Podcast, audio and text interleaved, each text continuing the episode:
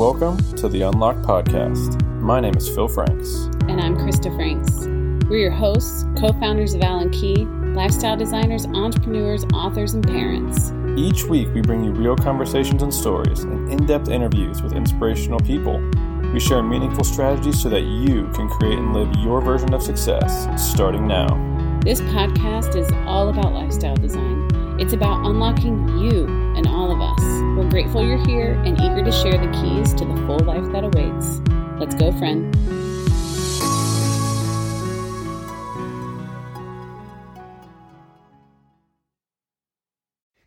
Hi. Hello. Um, a topic I want to dive into today, and I kind of want to go deep fast. Um, and I want it to be it's going to be fun because it's a topic we both love and it's a topic that's really applicable to our lifestyle. And in, an umbrella statement, we're really thinking about constructs, being aware of the constructs and the things that have we've def- define us from society or the things that we've absorbed in our cultures. Um, as you had said, like the the normal way of being and what people expect of you. And what we have done in many different aspects of our lives is unravel from a lot of those constructs. I think one of the most prominent constructs that you and I have unraveled from and done so in a really unique way, not only just unraveling from it, but reapplying our new definitions is gender and then gender roles in life. So I think where I want to start with this is when did you identify the fact that you may not fit into the normal constructs of being a quote unquote man? Wow, big question. um, and I like I liked your velocity coming into this, so I'll keep the pace.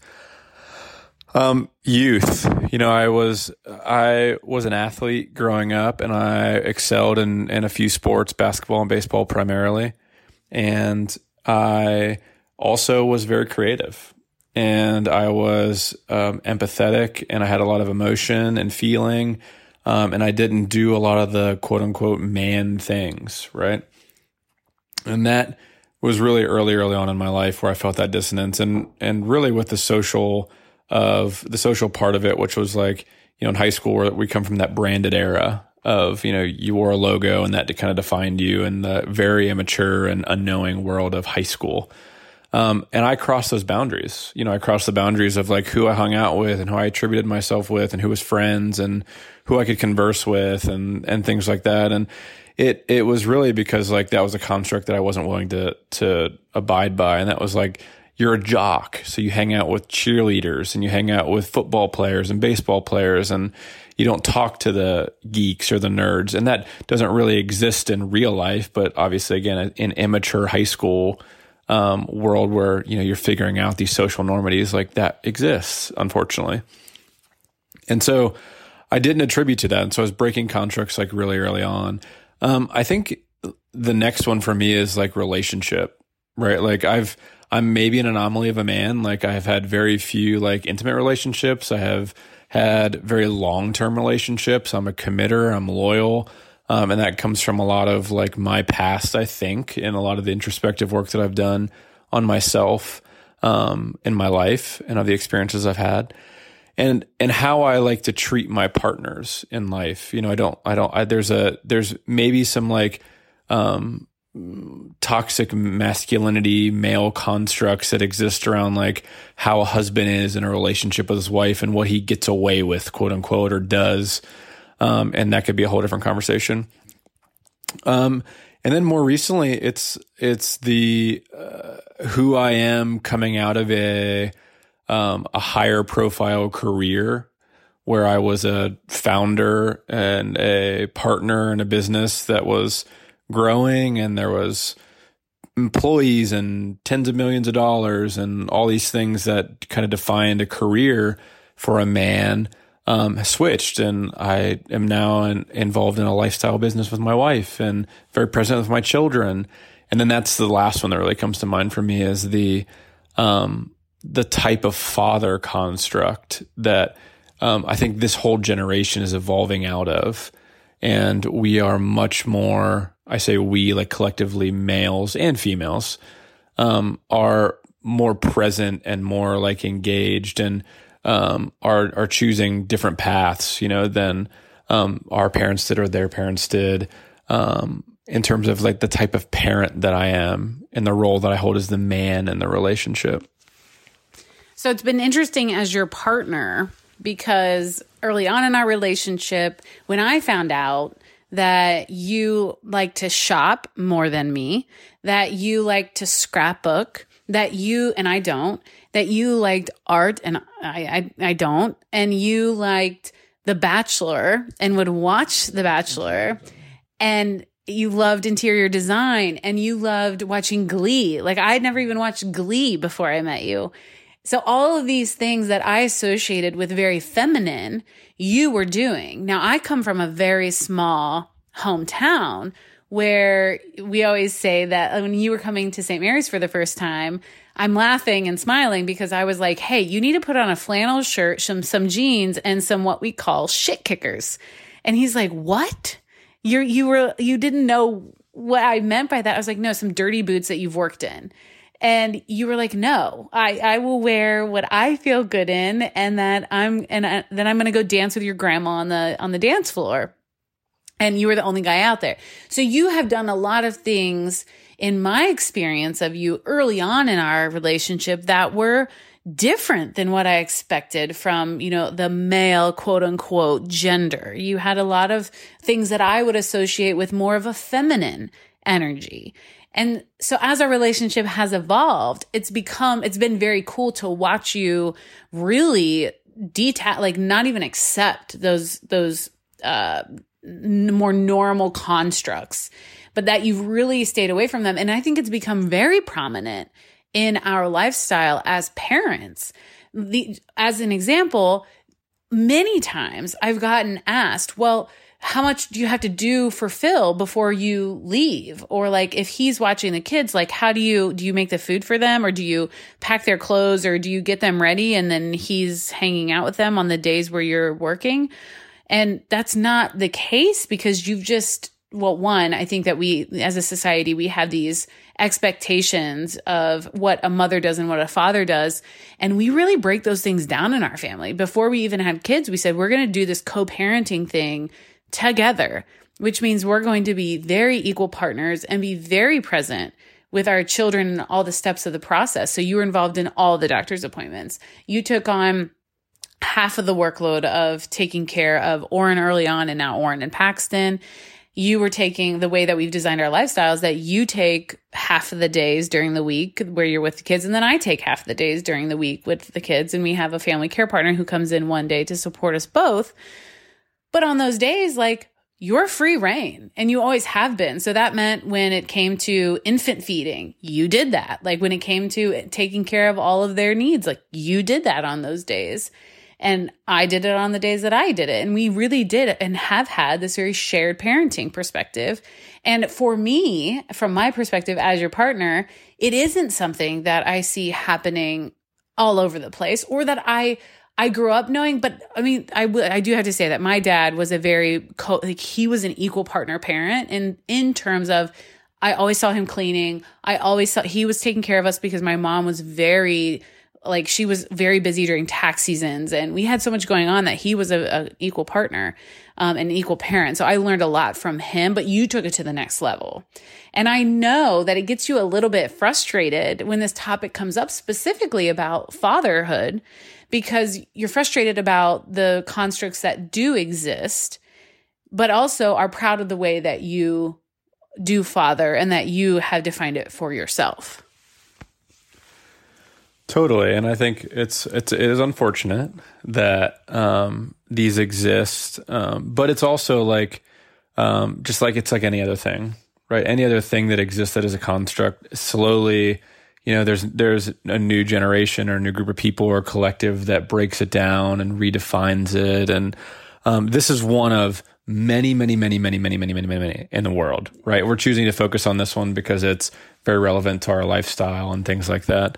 Um, but I don't, I, I, I can't take all the credit in this case too, because I think there's also some gender normities that as a female that you've also showcased that is not prevalent. And so, for example, like there are many, you know, acquaintances or friends or even family members in our lives that employ a different approach as a mother, which includes not distributing trust to their partner to be able to take the reins and stuff like this, to be able to have a swing at, you know, changing a diaper, feeding bottles, you know, taking them places, making sure that they have or don't have things that they need when they're out and about.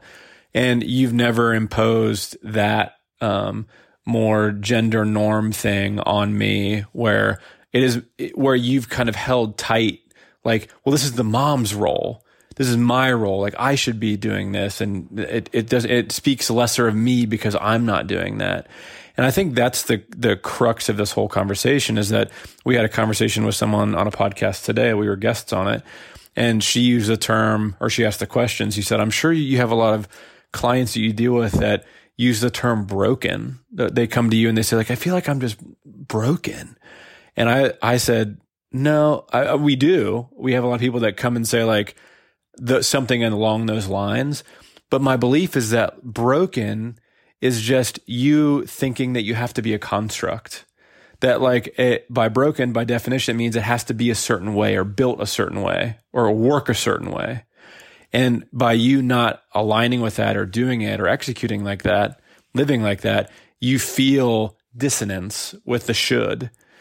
And so I don't believe in that. I believe that that broken feeling is you just yearning to figure out more about yourself and who you're going to be.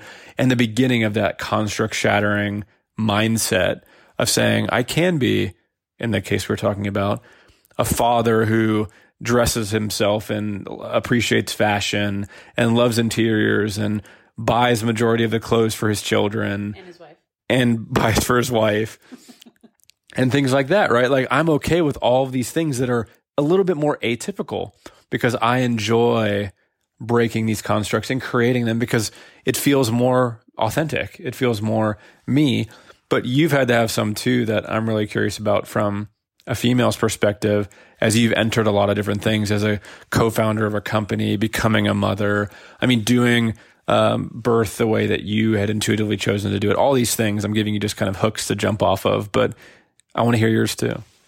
Yeah. And before I dive into that, and maybe as I dive into that, your reflection of they're just labels. They are just like these, even gender. And I'm so glad as a society, we are breaking these things down now and not making them so black and white because they're not. Every single person, and we have this in, in our, in our work is this unique piece of art. And we get to decide who we are and you are that dissonance that what you said about that dissonance when you you feel that with the label not necessarily with who you are inherently it's just that we get to make a choice. Do i subscribe to everything in that label or the way the society defines that label? Or do i want to define myself for myself? And i'm just krista right? And and I also find that difficult when you say when someone says who are you or describe yourself and many people say like I'm Krista Franks, I'm the co-owner of and they go right to what they do. I've really played played with this. I'm like am I a woman first? No. Am I a am I a mom first? I don't know. No, I'm Krista. I mean, I feel like that's that's my label. That's who I am and then that describes this whole this unique piece of art and then I get to define and describe what that is within it and it's ever evolving. It's never this black and white. And so I think that's the description that we have a, a difference between. And so for me, I've had, you're right. I've had a lot of those. And when it comes specifically to the, the more gender based descriptors, mother, woman, even like entrepreneur at times, like those things have, I've had to un, untangle from all of those as they've arrived in my life. And I grew up with a very, um, like a, my mom was superwoman, quite frankly. And like I said earlier, she and my dad have this really incredible partnership where they were, they lived a lot like we did when they were younger.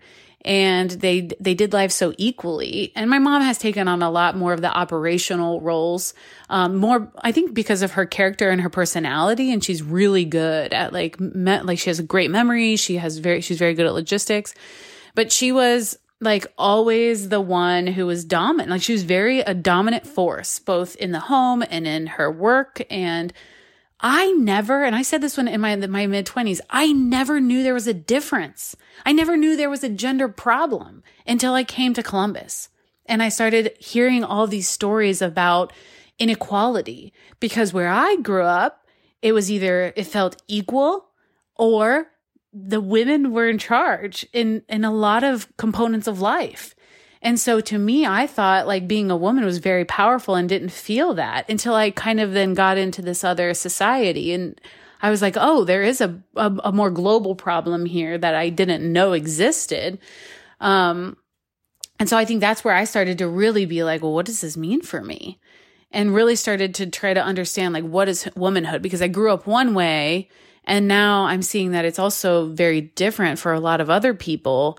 Okay, this is interesting. And I really started to unravel from that. But I think when I also was looking for a partner, I wanted someone who was going to be that equal partner because I don't want to do motherhood by myself. I don't want to have to do all the things. Frankly, I love telling the story that I will often get a package in the mail and it's because you picked out a pair of pants that you thought I might like, or you picked out something that like my, and I tell my friends, I'm like, Phil basically dresses me. And uh, it's just like a silly, funny component of our, of our partnership.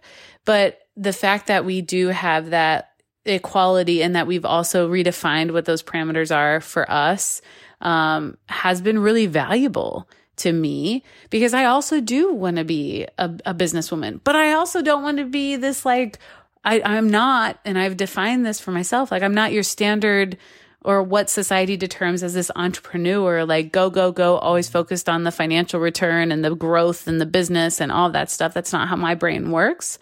But we have a very good connection in that. Now, so I've gone through this whole evolution also of kind of removing constructs and and getting rid of them. And I think when it comes to gender too, I think we've talked a lot about just energy that we both have a good that it comes down to like you have a swirl of feminine and masculine energy and we all have different proportions of it.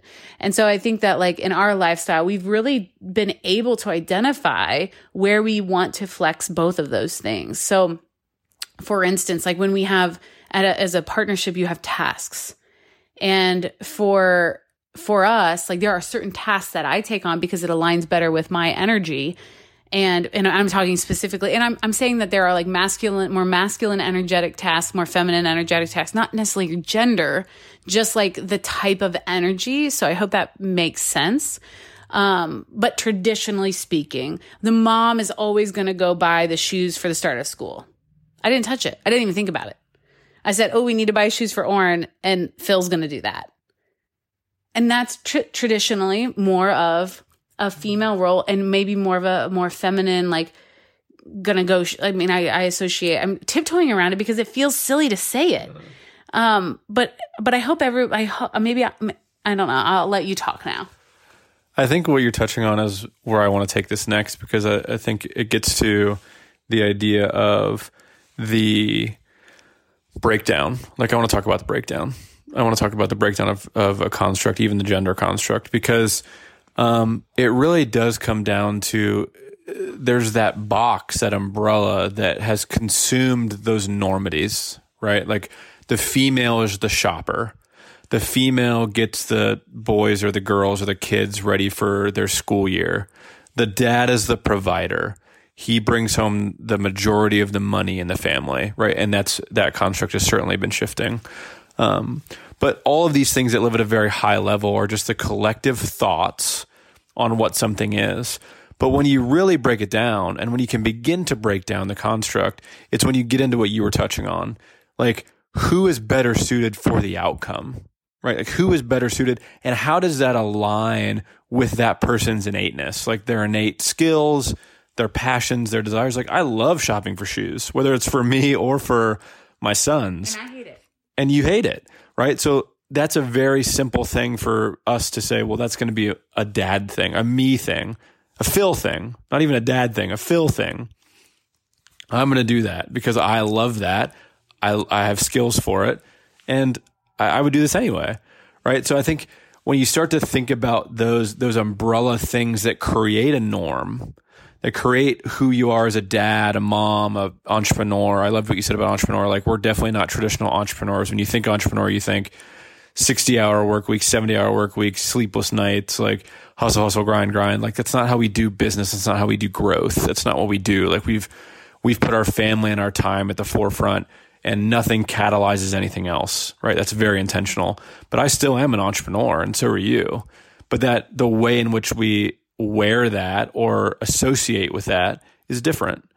And that goes again back to what I just said. Like, because we've understood and value our, our values, we then go to the, that task level or that logistic level and say, how do these things then manifest in life? How do they, how do they get the outcome that we want? Right.